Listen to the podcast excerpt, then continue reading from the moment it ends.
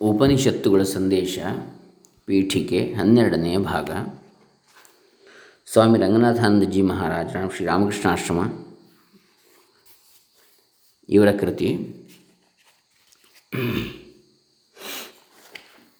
ಇವತ್ತು ಇದರಲ್ಲಿ ಉಪನಿಷತ್ತುಗಳ ಸಂದೇಶ ಪೀಠಿಕೆಯಲ್ಲಿ ಹನ್ನೆರಡನೇ ಭಾಗವನ್ನು ನೋಡೋಣ.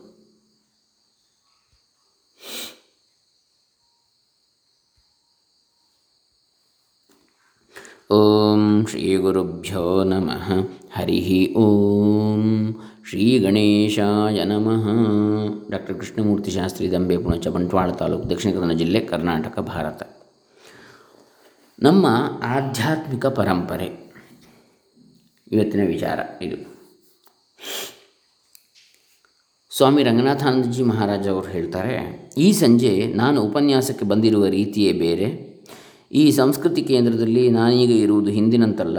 ಹಿಂದೆ ಅತಿಥಿಯಾಗಿ ಬರ್, ಬರ್ತಿದ್ದೆ. ಈಗಲಾದರೂ ನಾನೇ ಆತಿಥೇಯ. ಹದಿಮೂರು ವರ್ಷಗಳ ಕಾಲ ದೆಹಲಿಯಲ್ಲಿದ್ದು, ಈಗ ರಾಮಕೃಷ್ಣ ಮಹಾಸಂಘದ ಈ ಮುಖ್ಯವಾದ ಕೇಂದ್ರಕ್ಕೆ ಕಾರ್ಯದರ್ಶಿಯಾಗಿ ಕಲ್ಕತ್ತೆಗೆ ಬಂದಿದ್ದೇನೆ. ಇದು ಕಲ್ಕತ್ತೆಯಲ್ಲಿ ಅವರು ಮಾಡಿದ ಉಪನ್ಯಾಸ ಅಂತ ನಮಗೆ ಇದರಲ್ಲಿ ಗೊತ್ತಾಗ್ತದೆ. ಇದರಿಂದ ನನಗೆ ತುಂಬ ಸಂತೋಷವಾಗಿದೆ. ಇಂದು ಸಂಜೆ ನನ್ನ ಉಪನ್ಯಾಸದ ವಿಷಯ ನಮ್ಮ ಆಧ್ಯಾತ್ಮಿಕ ಪರಂಪರೆ. ಉಪನಿಷತ್ತುಗಳು ಮತ್ತು ಭಗವದ್ಗೀತೆಯ, ಭಗವದ್ಗೀತೆಯು ಒಳಗೊಂಡಿರುವ ನಮ್ಮ ಹಿರಿಯ ಆಧ್ಯಾತ್ಮಿಕ ಸಾಹಿತ್ಯದ ಅಧ್ಯಯನಗಳಲ್ಲಿ ಇಂದಿನ ಉಪನ್ಯಾಸ ಮೊದಲನೆಯದು. ಈ ಸಂಸ್ಥೆಯ ಉಸಿರೇ ಅದು. ಈ ಸಂಸ್ಥೆಯು ಪೂರ್ವ ಮತ್ತು ಪಶ್ಚಿಮ ದೇಶಗಳಲ್ಲಿನ ಮಾನವತೆಯ ಆಧ್ಯಾತ್ಮಿಕ ಸಂಪತ್ತನ್ನು ಮೈಗೂಡಿಸಿಕೊಳ್ಳಲು ಬಯಸುತ್ತದೆ. ಮಾನವತೆಯ ಆ ಸಂಪತ್ತಿನ ಒಂದು ಭಾಗವೇ ಆದ್ಯಂತವಾಗಿ ಆಧ್ಯಾತ್ಮಿಕವಾಗಿರುವ ಭಾರತೀಯ ಶಾಶ್ವತ ಸಂಪತ್ತು. ಈ ದೇಶದ ಅಮರ ಸಾಹಿತ್ಯದಲ್ಲಿ ಅದರಲ್ಲೂ ಉಪನಿಷತ್ತುಗಳು ಮತ್ತು ಭಗವದ್ಗೀತೆಯಲ್ಲಿ ಮೈದಳೆದಿರುವ ದರ್ಶನಗಳಲ್ಲಿ ಶಾಶ್ವತವಾದದ್ದು ಏನೋ ಒಂದಿದೆ. ಅವು ಪ್ರಾಚೀನ ಭಾರತದ ದ್ರಷ್ಟಾರರ, ಸಂತರ, ಚಿಂತನಶೀಲರ ದರ್ಶನಗಳು. ಇಡೀ ಮಾನವ ಜನಾಂಗದಲ್ಲಿ ಏಳನೇ ಒಂದು ಭಾಗದ ಜನ ನಡೆಸಿದ ಸಾಂಸ್ಕೃತಿಕ ಪ್ರಯೋಗದಲ್ಲಿ ಈ ದರ್ಶನಗಳು ರೂಪುಗೊಂಡವು. ಋಷಿಗಳ ಈ ದರ್ಶನವು ಅನೇಕ ಶತಮಾನಗಳನ್ನು ದಾಟಿ ನಮ್ಮ ಕಾಲದವರೆಗೂ ನಿರಂತರವಾಗಿ ಹರಿದು ಬಂದಿರುವುದು ಜಗತ್ತಿನ ಇತಿಹಾಸದಲ್ಲಿ ಅಚ್ಚರಿಗೊಳಿಸುವ ಅಂಶಗಳಲ್ಲಿ ಒಂದು. ಜಗತ್ತಿನ ಇತಿಹಾಸದ ಇತರ ಅಂಶಗಳು ಬಂದು ಹೋಗುವಂಥವು, ಆದರೆ ಉಪನಿಷತ್ತುಗಳ ದ್ರಷ್ಟಾರ ಈ ದರ್ಶನಗಳು ಶಾಶ್ವತವಾಗಿರುವಂಥವು. ಆದ್ದರಿಂದ ಈ ವಿಷಯವು ಭಾರತದ ಸಾಂಸ್ಕೃತಿಕ ಪರಂಪರೆಯು ಪಶ್, ಪೂರ್ವ ಪಶ್ಚಿಮ ಎರಡೂ ದೇಶಗಳ ಸ್ತ್ರೀ ಪುರುಷರ ಹೃದಯಕ್ಕೆ ಅತ್ಯಂತ ಪ್ರಿಯವಾದುದು ಅನೇಕ ದೇಶಗಳಲ್ಲಿ ನಾನು ಸಂಚರಿಸುವಾಗ ನನ್ನ ಮೇಲೆ ಪರಿಣಾಮ ಮಾಡಿದ ಅಂಶ ಇದು. ಸ್ವಾಮಿ ರಂಗನಾಥಾನಂದಜಿ ಮಹಾರಾಜ್ ಅವರು ಹೇಳ್ತಾ ಇದ್ದಾರೆ, ಭಾರತದ ಸಾಂಸ್ಕೃತಿಕ ಪರಂಪರೆಗೆ ಮಾನವ ಮತಿಯು ಓಗೊಟ್ಟ ರೀತಿ.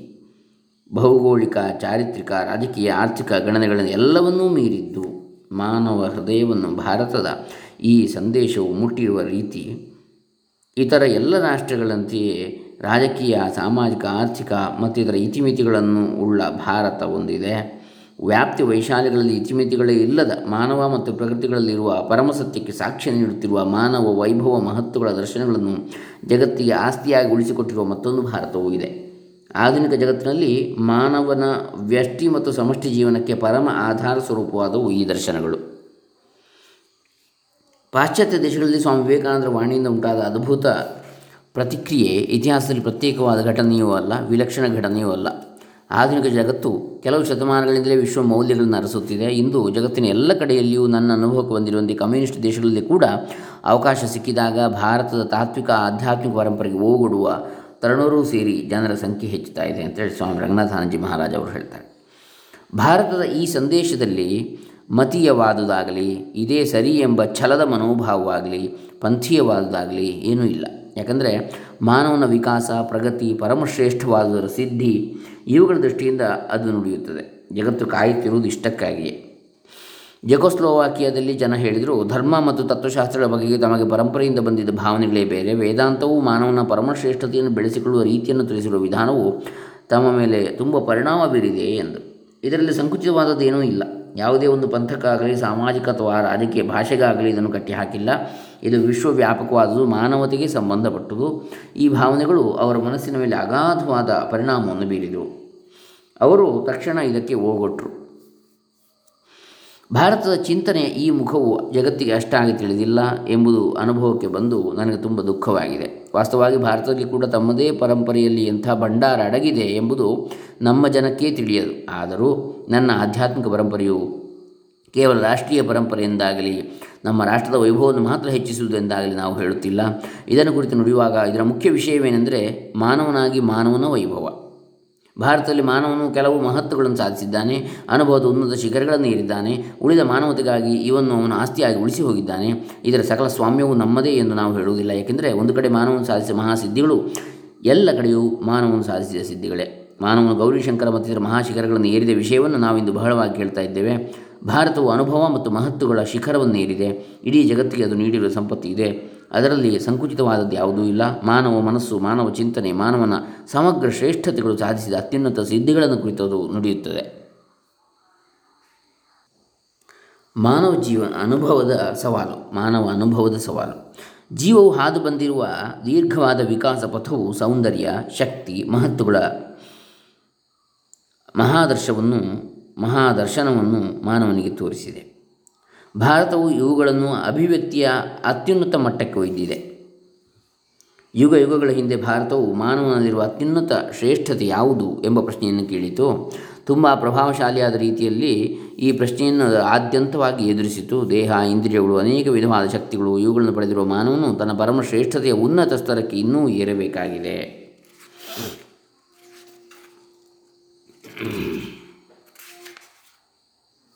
ಸ್ವಲ್ಪ ಮಟ್ಟಿಗೆ ಅದು ಅವನ ಬಾಲ್ಯದಲ್ಲೇ ಇರುತ್ತದೆ. ಈ ಅತ್ಯುನ್ನತ ಸಿದ್ಧಿ ದೊರೆಯುವುದು ಜೀವನಾದ್ಯಂತ ನಡೆಸುವ ಒಮ್ಮುಖವಾದ ಸಾಧನೆಯ ಫಲವಾಗಿ. ವಿದ್ಯಾಭ್ಯಾಸ ಮತ್ತು ಧರ್ಮಗಳ ಸಂಗಮ ಅದು.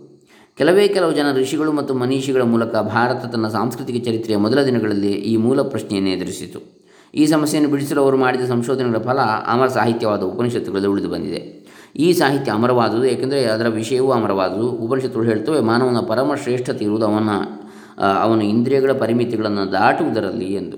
ಅನೇಕ ವಿಷಯಗಳನ್ನು ಮೀರಿ ನಾವು ಬೆಳೆದಿದ್ದೇವೆ. ಈ ಮಾನವ ಮನೋದೈಹಿಕ ವ್ಯವಸ್ಥೆಯಲ್ಲಿ ನಾವು ಸ್ವಲ್ಪ ಮಟ್ಟಿಗೆ ನಮ್ಮ ಮೃಗವಂಶತ್ವವನ್ನು ಮೀರಿ ಬೆಳೆದಿದ್ದೇವೆ.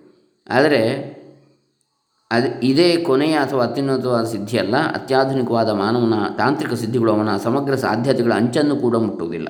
ಈ ಎಲ್ಲ ಬೌದ್ಧಿಕ ಬೆಳವಣಿಗೆಗಳಿದ್ದರೂ ಅವನಲ್ಲಿ ಇನ್ನೂ ಪುರಾತನ ಬದುಕಿನ ಅಂಟು ಇದ್ದೇ ಇದೆ. ತನ್ನ ಬಹುಭಾಗ ಮೃಗವಂಶತ್ವವನ್ನು ಅವನು ತೊರೆಯಬೇಕಾಗಿದೆ. ವಿಕಾಸದಲ್ಲಿ ಮಹಾ ಪ್ರಗತಿಗೆ ಅವನು ಸಾಕ್ಷಿಯಾಗಿದ್ದಾನೆ. ಆದರೆ ಅವನಲ್ಲಿ ಮತ್ತು ಅವನ ಮೂಲಕವಾಗಿ ವಿಕಾಸವು ಏರಬೇಕಾದ ಎತ್ತರಗಳು ಇನ್ನೂ ಇವೆ. ಇಂದಿನ ಸ್ಥಿತಿ ಒಂದು ಮಜಲು ಮಾತ್ರ. ಮಾನವ ಇನ್ನೂ ಆಗಿಲ್ಲ. ತನ್ನನ್ನು ತಾನೇ ಮೀರಿ ಬೆಳೆದು ಅಭಿವ್ಯಕ್ತಿಯ ಉನ್ನತ ಮಟ್ಟಗಳನ್ನು ಅವನಿನ್ನೂ ಮುಟ್ಟಬೇಕಾಗಿದೆ. ಉಪನಿಷತ್ತುಗಳು ಈ ಸವಾಲನ್ನು ಸ್ವೀಕರಿಸಿದವು. ಭಾರತವು ಇವುಗಳನ್ನು ಅಭಿವ್ಯಕ್ತಿ ಅತ್ಯುನ್ನತ ಮಟ್ಟಕ್ಕೆ ಒಯ್ದಿದೆ. ಯುಗ ಯುಗಗಳ ಹಿಂದೆ ಭಾರತವು ಮಾನವನಲ್ಲಿರುವ ಅತ್ಯುನ್ನತ ಶ್ರೇಷ್ಠತೆ ಯಾವುದು ಎಂದು ಪ್ರಶ್ನೆಯನ್ನು ಕೇಳಿತು. ಉಪನಿಷತ್ತುಗಳು ಈ ಸವಾಲನ್ನು ಸ್ವೀಕರಿಸಿದವು. ಮಾನವ ವಿಕಾಸದ, ಮಾನವ ಅನುಭವದ ಆಳವಾದ ಸ್ತರಗಳ ಸವಾಲನ್ನು ಸ್ವೀಕರಿಸಿದ ಅವು ಚಿಂತನೆ ಅನುಭವಗಳ ಶಿಖರಗಳನ್ನು ಏರಲು ಮುನ್ನಡೆದವು. ತನ್ನ ಅಮರ ದಿವ್ಯ ಸ್ವರೂಪವನ್ನು ಸಾಕ್ಷಾತ್ಕಾರ ಮಾಡಿಕೊಳ್ಳುವುದರಲ್ಲಿ ಮಾನವನ ನಿಜವಾದ ಶ್ರೇಷ್ಠತೆ ಇದೆ ಎಂಬ ದರ್ಶನವನ್ನು ನೀಡಿದವು. ಉಪನಿಷತ್ತುಗಳು, ಉಪನಿಷತ್ತುಗಳ ವಸ್ತು ಇದೆ. ಇಡೀ ಸಾಂಸ್ಕೃತಿಕ ಪ್ರಯೋಗದ ಮುಖ್ಯ ವಸ್ತುವನ್ನಾಗಿ ಅವು ಒದಗಿಸಿರುವುದು ಇದನ್ನೇ. ಯಾಕಂದರೆ ಭಾರತೀಯ ಸಂಸ್ಕೃತಿಯ ಮುಖ್ಯ ವಸ್ತು ಇದೇ ಆಯಿತು. ನಮ್ಮ ಕಾಲದಲ್ಲಿ ಇದು ಶ್ರೀರಾಮಕೃಷ್ಣರಲ್ಲಿ ಭವ್ಯವಾದ ರೀತಿಯಲ್ಲಿ ಅಭಿವ್ಯಕ್ತಿಯನ್ನು ಪಡೆಯಿತು. ಉಪನಿಷತ್ತುಗಳಿಂದ ರಾಮಕೃಷ್ಣರವರೆಗೂ ಒಂದು ನಿರಂತರತೆ ಇದೆ. ಜಗತ್ತಿನ ಚರಿತ್ರೆಯಲ್ಲಿ ಇದು ತುಂಬ ಆಶ್ಚರ್ಯವನ್ನುಂಟು ಮಾಡಿರುವ ಶಾಶ್ವತವು ಅವಿನಾಶಿಯೂ ಆದುದರ ದರ್ಶನವನ್ನು ತನ್ನ ಚಾರಿತ್ರಿಕ ಅಭಿವ್ಯಕ್ತಿಯಲ್ಲಿ ಜೀವಂತವಾಗಿ ಉಳಿಸಿಕೊಳ್ಳದೇ ಹೋದರೆ ಯಾವ ಒಂದು ಸಂಸ್ಕೃತಿಯು ನಿರಂತರವಾಗಿ ಹರಿದು ಬಂದಿದೆ ಎಂದು ಹೇಳಿಸಿಕೊಳ್ಳಲಾರದು. ಒಂದು ಸಂಸ್ಕೃತಿಯು ಅನುಭವದ ಭದ್ರವಾದ ಅಸ್ಥಿಭಾರದ ಮೇಲೆ ತನ್ನ ಸೌಧವನ್ನು ರಚಿಸಿದಾಗಲೇ, ಬದುಕಿನ ಮೂಲಭೂತ ಅಂಶಗಳನ್ನು ಮುಟ್ಟಿ ನೋಡಿದಾಗಲೇ ಅದರ ಐಕ್ಯತೆಯು ನಿರಂತರತೆಯು ಭದ್ರವಾಗುವುದು. ಆಗಲೀಗ ಅದು ಯುಗ ಯುಗಾಂತರದಲ್ಲೂ ಮಾನವ ಜೀವನಕ್ಕೆ ಸ್ಫೂರ್ತಿ ನೀಡುವ ದಾರಿದೀಪವಾಗುತ್ತದೆ. ಭಾರತದ ಚರಿತ್ರೆಯನ್ನು ನಾವು ಅವಲೋಕಿಸುವುದು ಈ ದೃಷ್ಟಿಯಿಂದ. ಭಾರತ ಬದುಕನ್ನು ಅನೇಕ ದೃಷ್ಟಿಗಳಿಂದ ಎದುರಿಸಿ, ದೃಷ್ಟಿಕೋನಗಳಿಂದ ಎದುರಿಸಿತು. ಈ ದೇಶದ ಚಿಂತನೆಯು ಮಾನವನನ್ನು ಎದುರಿಸಿದ್ದು ಒಂದೇ ದೃಷ್ಟಿಯಿಂದ ಎಂಬ ತಪ್ಪು ಕಲ್ಪನೆ ಹೊಂದಿದೆ. ಆ ದೃಷ್ಟಿ ಪರಲೋಕದ ಅಥವಾ ಅತೀತ ಮೌಲ್ಯಗಳ ರಹಸ್ಯವನ್ನು ಭೇದಿಸಲು ಯತ್ನಿಸುತ್ತಿರುವ ಧಾರ್ಮಿಕ ಸಾಧಕ ಮಾತ್ರ ಮಾನವ ಎಂದು ಭಾವಿಸಿತು. ಆದರೆ ಹಾಗೆ ಭಾವಿಸುವುದು ಸರಿಯಲ್ಲ. ಭಾರತ ರಾಷ್ಟ್ರ ವ್ಯುಷ್, ವ್ಯಷ್ಟಿ ಮತ್ತು ಸಮಷ್ಟಿ ಜೀವನದ ಎಲ್ಲ ಬಗೆಯ ವಿಷಯಕ್ಕೂ ಪ್ರಯೋಗ ನಡೆಸಿತು. ಎಲ್ಲದರ ಬೆಳವಣಿಗೆಗೂ ಕಾರಣವಾಯಿತು. ಸಾಮಾಜಿಕ ಸಂಸ್ಥೆ ರಾಜಕೀಯ ವ್ಯವಸ್ಥೆಗಳು ವಾಸ್ತವ ವಿಜ್ಞಾನಗಳು, ಕಲೆ, ಸಾಹಿತ್ಯ, ಸುಖ, ಸಂತೋಷದ ಬದುಕಿನ ವಿವಿಧ ರೂಪಗಳು ಇವೆಲ್ಲವೂ ಅದರಲ್ಲಿ ಸೇರಿವೆ. ಸಂತೋಷದ ಬದುಕನ್ನು ಒತ್ತಿ ಹೇಳುವ ವಿಷಯಕ್ಕೆ ಯಾವ ಕೊರತೆಯೂ ಇರಲಿಲ್ಲ ಎಂಬುದು ಭಾರತ ಚರಿತ್ರೆಯಿಂದ ನಮಗೆ ತಿಳಿದು ಬರುವ ಅಂಶ. ಪ್ರಜಾಜೀವನವು ಎಲ್ಲ ದೃಷ್ಟಿಯಿಂದಲೂ ಸಂತೋಷದಿಂದ ತುಂಬಿರಬೇಕು.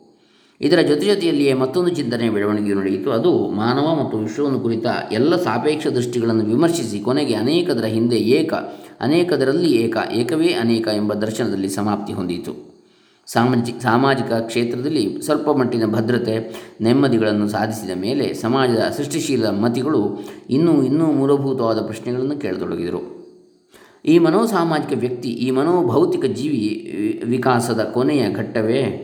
ಅಥವಾ ಇನ್ನೂ ಎತ್ತರದ ಒಂದು ಸ್ಥಿತಿಗೆ ಇದು ವಿಕಾಸವಾಗಬಲ್ಲದೋ ಎಂ ಇಂತಹ ಪ್ರಶ್ನೆಗಳು ಈ ವಿಧವಾದ ಸಾಹಸವನ್ನು ಕೈಗೊಳ್ ಕೈಗೊಳ್ಳಲು ಬೇಕಾದ ಶಕ್ತಿಯನ್ನು, ಬಲವನ್ನು ಪಡೆದಿದ್ದ ಕೇವಲ ಕೆಲವೇ ಜನರ ಸೃಷ್ಟಿಶೀಲ ಚಿಂತನೆಯ ಫಲವಾಗಿ ಬಂದದ್ದು ಸಹಜವೇ.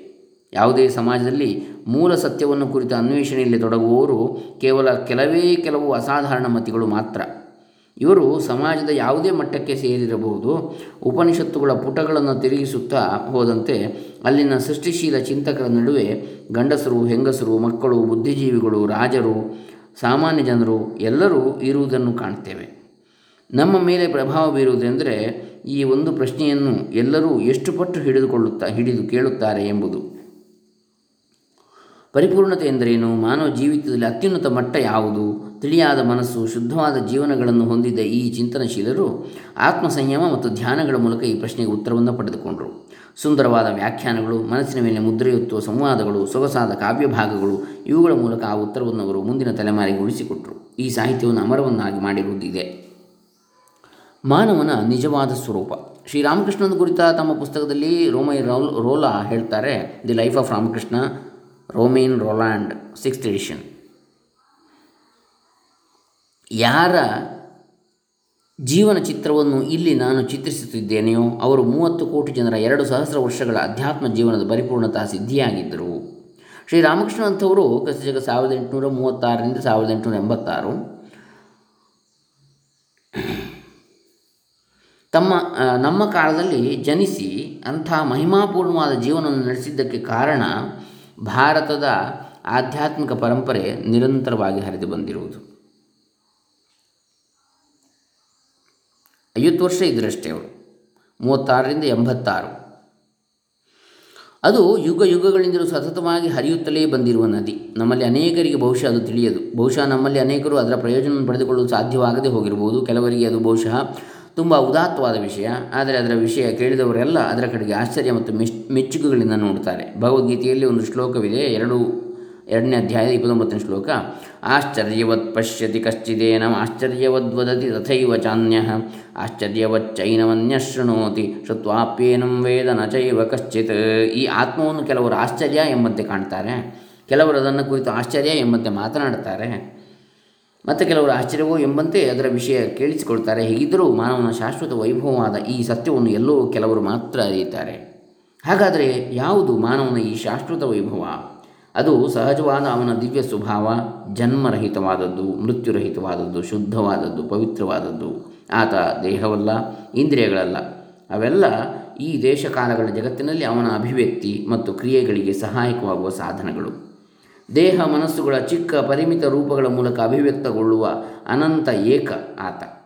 ಇದೇ ಮಾನವನ ನಿಜವಾದ ಸ್ವಭಾವ. ಇದು ಕೇವಲ ತಾತ್ವಿಕ ಕಲ್ಪನೆ ಮಾತ್ರವಲ್ಲ ಸಾಕ್ಷಾತ್ಕಾರ ಪಡಿಸಿಕೊಂಡ ಸತ್ಯ ಇದು. ಸೂಕ್ಷ್ಮ ಮನಸ್ಸಿನ ಎಲ್ಲ ಜನರು ಈ ಭಾವನೆಗಳಿಂದ ಸ್ಫೂರ್ತಿಗೊಂಡಿದ್ದಾರೆ. ಉಪನಿಷತ್ತುಗಳು ರಚಿತವಾದ ಕಾಲದಲ್ಲಿ ಅವು ಜನರಿಗೆ ಸ್ಫೂರ್ತಿ ನೀಡಿವೆ. ಸಹಸ್ರ ವರ್ಷಗಳ ನಂತರ, ಅನಂತರ ಅವು ಇನ್ನೂ ನಮಗೆ ಸ್ಫೂರ್ತಿ ನೀಡುತ್ತಿವೆ.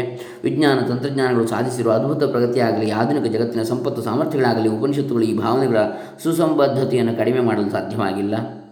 ಬದಲಿಗೆ ಅದನ್ನು ಹೆಚ್ಚಿಸಿವೆ. ಜಗತ್ತು ಯಥಾರ್ಥವಾಗಿ ಹುಡುಕುತ್ತಿರುವುದು ಮಾನವನ ಈ ಆಧ್ಯಾತ್ಮಿಕ ಬೆಳವಣಿಗೆಯನ್ನೇ. ಮಾನವನ ಮನಸ್ಸು ನಿಂತು ನಾರುವ ಸ್ಥಿತಿಗೆ ಬಂದಿದೆ. ಅದನ್ನು ತಪ್ಪಿಸುವುದಕ್ಕಿರುವ ಏಕೈಕ ಉಪಾಯ ಇದೆ. ಸಂಪತ್ತು ಅಧಿಕಾರಗಳ ಮೋಹದಲ್ಲಿ ಮಾನವ ಮತಿ ತನ್ನ ನೆಲೆಯನ್ನು ಕಳೆದುಕೊಂಡಿದೆ. ಪ್ರಮಾದ್ಯಂತಂ ವಿತ್ತ ಮೋಹೇನ ಮೂಢಂ. ಕಠೋಪನಿಷತ್ ಎರಡು ಆರು. ಒಂದೇ ಸಮನೆ ನಿಂತು ನಾರುವುದು ಎಂದರೆ ಸಾವು ಎಂದೇ ಅರ್ಥ. ಆದ್ದರಿಂದಲೇ ಉಪನಿಷತ್ತುಗಳು ಈ ತಮ್ಮ ಭವ್ಯವಾದ ವಸ್ತುವಿನ ಮೂಲಕ ಮಾನವನಿಗೆ ಆಸೆಯ ಸಂದೇಶವನ್ನು ನೀಡಿದ್ದು. ಮಾನವನು ಸಂಪತ್ತನ್ನು ಪಡೆದುಕೊಳ್ಳಲಿ, ಮಾನವನ ಅಧಿಕಾರವನ್ನು ಸಂಪಾದಿಸಿಕೊಳ್ಳಲಿ ಮಾನವನು ಎಲ್ಲವನ್ನು ಪಡೆದುಕೊಳ್ಳಲಿ ಆದರೆ ಇವುಗಳಲ್ಲಿ ಯಾವುದೊಂದರಲ್ಲೂ ಆತನ ಮುಳುಗಿ ಹೋಗದಿರಲಿ. ಇವೆಲ್ಲ ದಾರಿಗಳೇ ಹೊರತು ಗುರಿಯಲ್ಲ. ಅನುಭವದ ಗಟ್ಟಿ ಹೊರಪದರವನ್ನು ಒಡೆದುಕೊಂಡು ಆತ ಸಚ್ಚಿದಾನಂದ ಸ್ವರೂಪವಾದ ತನ್ನ ದಿವ್ಯಾತ್ಮವನ್ನು ಸಾಕ್ಷಾತ್ಕಾರ ಮಾಡಿಕೊಳ್ಳಲಿ. ಹೀಗೆ ಸೃಷ್ಟಿಶೀಲವಾದ ಬದುಕಿಗೂ ಜೀವನ ಸಫಲತೆಗೂ ಉಪನಿಷತ್ತುಗಳು ನಮಗೆ ದಾರಿ ತೋರುತ್ತವೆ. ಸೃಷ್ಟಿಶೀಲ ಜೀವನ ಎಂಬುದು ತುಂಬ ಸೊಗಸಾದ ಮಾತು. ಆದರೆ ಸೃಷ್ಟಿಶೀಲವಾದದ್ದು ಯಾವುದು? ಮಾಡಿದ್ದನ್ನೇ ಸುಮ್ಮನೆ ಮತ್ತೆ ಮತ್ತೆ ಮಾಡುತ್ತಾ ಹೋಗುವುದರಲ್ಲಿ ಸೃಷ್ಟಿಶೀಲವಾದದ್ದು ಏನಿದೆ? ದೇಹ, ಇಂದ್ರಿಯಗಳು, ನರಮಂಡಲ ಪುನರಾವರ್ತವಾಗುವ ಅವುಗಳ ಉದ್ರೇಕ, ಉದ್ದೀಪನ, ಇವು ಯಾವೂ ಸೃಷ್ಟಿಶೀಲ ಜೀವನ ಆಗಲಾರದು. ಆಗಲಾರವು. ಯಾವಾಗಲೂ ಒಂದು ಸಲ ದೇಹ, ಮನಸ್ಸುಗಳ ಸೆರೆಮನೆಯ ಕೋಣೆಯನ್ನು ನಾವು ಒಡೆಯಲೇಬೇಕಾಗ್ತದೆ. ಆಗ ನಿಜವಾದ ಸೃಷ್ಟಿಶೀಲತೆಯನ್ನು ನಾವು ಪಡೆಯುತ್ತೇವೆ. ಉಪನಿಷತ್ತುಗಳು ಹೇಳುವ ಈ ನಿಜವಾದ ದೃಷ್ಟಿಶೀಲ, ಸೃಷ್ಟಿಶೀಲತೆ ಇದೆ. ಆಧುನಿಕ ಸ್ತ್ರೀ ಪುರುಷರಿಗೆ ಸ್ಫೂರ್ತಿಯನ್ನು ನೀಡುತ್ತಿರುವುದಕ್ಕೆ ಕಾರಣ ಇದೆ. ಆಧುನಿಕರು ಎನ್ನುವವರು ಎರಡು ಗುಂಪಿಗೆ ಸೇರುತ್ತಾರೆ. ಮೊದಲನೇದಾಗಿ ಆಧುನಿಕ ಸೌಕರ್ಯಗಳನ್ನು ಬಳಸುತ್ತಾರೆ ಎಂಬ ಕಾರಣದಿಂದ ಕೆಲವರು ಆಧುನಿಕರು. ಆಧುನಿಕ ಎಂಬ ಪದದ ಸಾಮಾನ್ಯ ಅರ್ಥ ಇದೆ. ಆದರೆ ಈ ಪದಕ್ಕೆ ಇನ್ನೊಂದು ಅರ್ಥ ಗಹನತರ ಅರ್ಥ ಇದೆ. ಈ ಎರಡನೇ ಅರ್ಥದಲ್ಲಿ ಆಧುನಿಕನಾದವನು ಎಂದರೆ ವಿಜ್ಞಾನ ದೃಷ್ಟಿಯಿಂದ ಪೋಷಣೆ ಪಡೆದವನು, ಜಾಗರೂಕವಾದ ಮನಸ್ಸುಳ್ಳವನು, ಸತ್ಯದ ದಾರಿಯಲ್ಲಿ ನಡೆಯುತ್ತಿರುವವನು, ಪ್ರಶ್ನೆ ಮಾಡುವ ಶಕ್ತಿಯುಳ್ಳವನು, ಏಸು ಹೇಳಿದಂತೆ ಹುಡುಕಲು, ಪ್ರಶ್ನೆ ಕೇಳಲು, ಬಾಗಿಲು ತಟ್ಟಲು ಶಕ್ತಿಯುಳ್ಳವನು. ಯಾವನು ಕುತೂಹಲಶಾಲಿಯೋ, ಸತ್ಯ ಮತ್ತು ತರ್ಕಬದ್ಧವಾದ ಅನ್ವೇಷಣೆಗಳ ತೀವ್ರವಾದ ಹಂಬಲವುಳ್ಳವನು ಎಲ್ಲ ಸರಿಯಾಗಿದೆ ಎಂದು ಭಾವಿಸದೆ ವಸ್ತುಗಳ ಹೃದಯವನ್ನು ಯಾವನು ಭೇದಿಸಿ ನೋಡುವ ಸಾಹಸ ಮಾಡ್ತಾನೆಯೋ ಅವನೀಗ ಆಧುನಿಕ. ಮುಂದೇನು ಮುಂದೇನು ಎಂದು ಅವನ ಹೃದಯ ಸರ್ವದಾ ಪ್ರಶ್ನಿಸುತ್ತಿರುತ್ತದೆ. ಉಪನಿಷತ್ತುಗಳ ಚೇತನಕ್ಕೆ ಅತ್ಯಂತ ಹತ್ತಿರವಾದ ಆಧುನಿಕ ಮತಿ ಎಂದರೆ ಇದೆ. ಯಾಕಂದರೆ ಉಪನಿಷತ್ತುಗಳಲ್ಲೂ ಈ ಎಚ್ಚರದ ಆವರಣ, ಈ ನಿರಂತರ ಅನ್ವೇಷಣೆ ಮನೋಭಾವ, ಸತ್ಯದ ಬಗ್ಗೆ ಗಾಢ ಪ್ರೇಮ ಎಲ್ಲವೂ ಸರಿಯಾಗಿದೆ ಎಂದು ತೃಪ್ತಿಯ ಮನೋಭಾವದಿಂದ ಸುಮ್ಮನಿರದೆ ಏಕಪ್ರಕಾರವಾಗಿ ಮುಂದುವರಿಯುವ ಇಚ್ಛೆ ಇವುಗಳೆಲ್ಲ ಕಾಣುತ್ತವೆ. ಉಪನಿಷತ್ತುಗಳು ಮತ್ತು ಆಧುನಿಕ ದೃಷ್ಟಿ ಇವುಗಳ ನಡುವೆ ಹತ್ತಿರದ ಸಂಬಂಧ ಇರುವುದಿಲ್ಲ ಆದ್ದರಿಂದಲೇ ಇಂದು ವೈಜ್ಞಾನಿಕ ಚಿಂತನಶೀಲರು ಸತ್ಯದ ವಿಶಾಲ ನೋಟಗಳನ್ನು ಸತತವಾಗಿ ಹುಡುಕುತ್ತಿರುವರು, ಬದುಕನ್ನು ಅಭಿವ್ಯಕ್ತಿಯ ಉನ್ನತ ಸ್ತರಗಳಿಗೆ ಒಯ್ಯಲು ಶ್ರಮಿಸುತ್ತಿರುವರು, ಉಪನಿಷತ್ತುಗಳನ್ನು ಪರಿಚಯ ಮಾಡಿಕೊಂಡ ಕೂಡಲೇ ಅವುಗಳಿಂದ ಮೋಹಗೊಂಡಿದ್ದಾರೆ, ಚಕಿತರಾಗಿದ್ದಾರೆ. ಸ್ವಾಮಿ ವಿವೇಕಾನಂದರು ಉಪನಿಷತ್ತುಗಳನ್ನು ಕುರಿತು ಹೀಗೆಂದು ಹೇಳ್ತಾರೆ. ವಿವೇಕಾನಂದರ ಜೀವನ ಸಾವಿರದ ಎಂಟುನೂರ ಅರವತ್ತ ಮೂರರಿಂದ ಆರಂಭ ಆಗಿ ಸಾವಿರದ ಒಂಬೈನೂರ ಎರಡರವರೆಗೆ.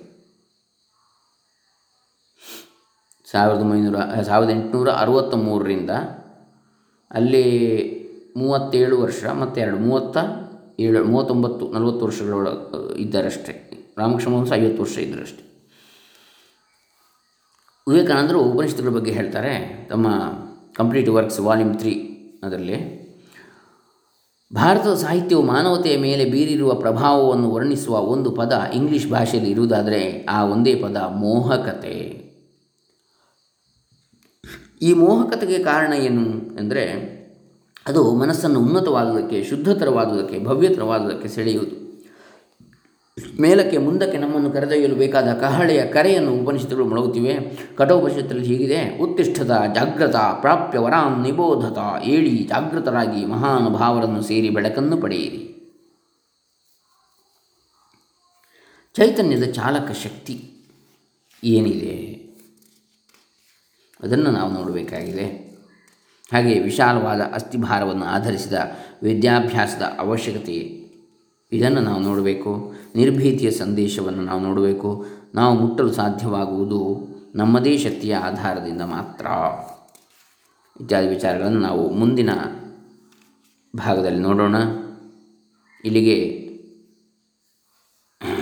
ಉಪನಿಷತ್ತುಗಳ ಸಂದೇಶ ಪೀಠಿಕಾ ಭಾಗ. ಸ್ವಾಮಿ ರಂಗನಾಥಾಂಜಿ ಮಹಾರಾಜವರ ಮೇರುಕೃತಿ. ಇದರಲ್ಲಿ ನಮ್ಮ ಆಧ್ಯಾತ್ಮಿಕ ಪರಂಪರೆ ಅನ್ನತಕ್ಕಂಥದ್ದು ಇದು ಈ ಒಟ್ಟು ಪ್ರವಚನ ಮಾಲಿಕೆಯ ಹನ್ನೆರಡನೆಯ ಭಾಗ ಇಲ್ಲಿಗೆ ಇದನ್ನು ಮುಕ್ತಾಯ ಮಾಡ್ತಾ ಇದ್ದೇವೆ, ಮಂಗಲ ಮಾಡ್ತಾ ಇದ್ದೇವೆ. ಇನ್ನು ಹನ್ನೆರಡನೇ, ಇದು ಹದಿಮೂರನೇ ಭಾಗ ಮುಂದಿನ ಹಂತದಲ್ಲಿ ನೋಡೋಣ. ಹರೇ ರಾಮ, ಲೋಕಾರ್ಪಣಮಸ್ತು, ವಿಶ್ವಶಾಂತಿರಸ್ತು, ಬ್ರಹ್ಮಾರ್ಪಣಮಸ್ತು, ಓಂ ತತ್ಸತ್.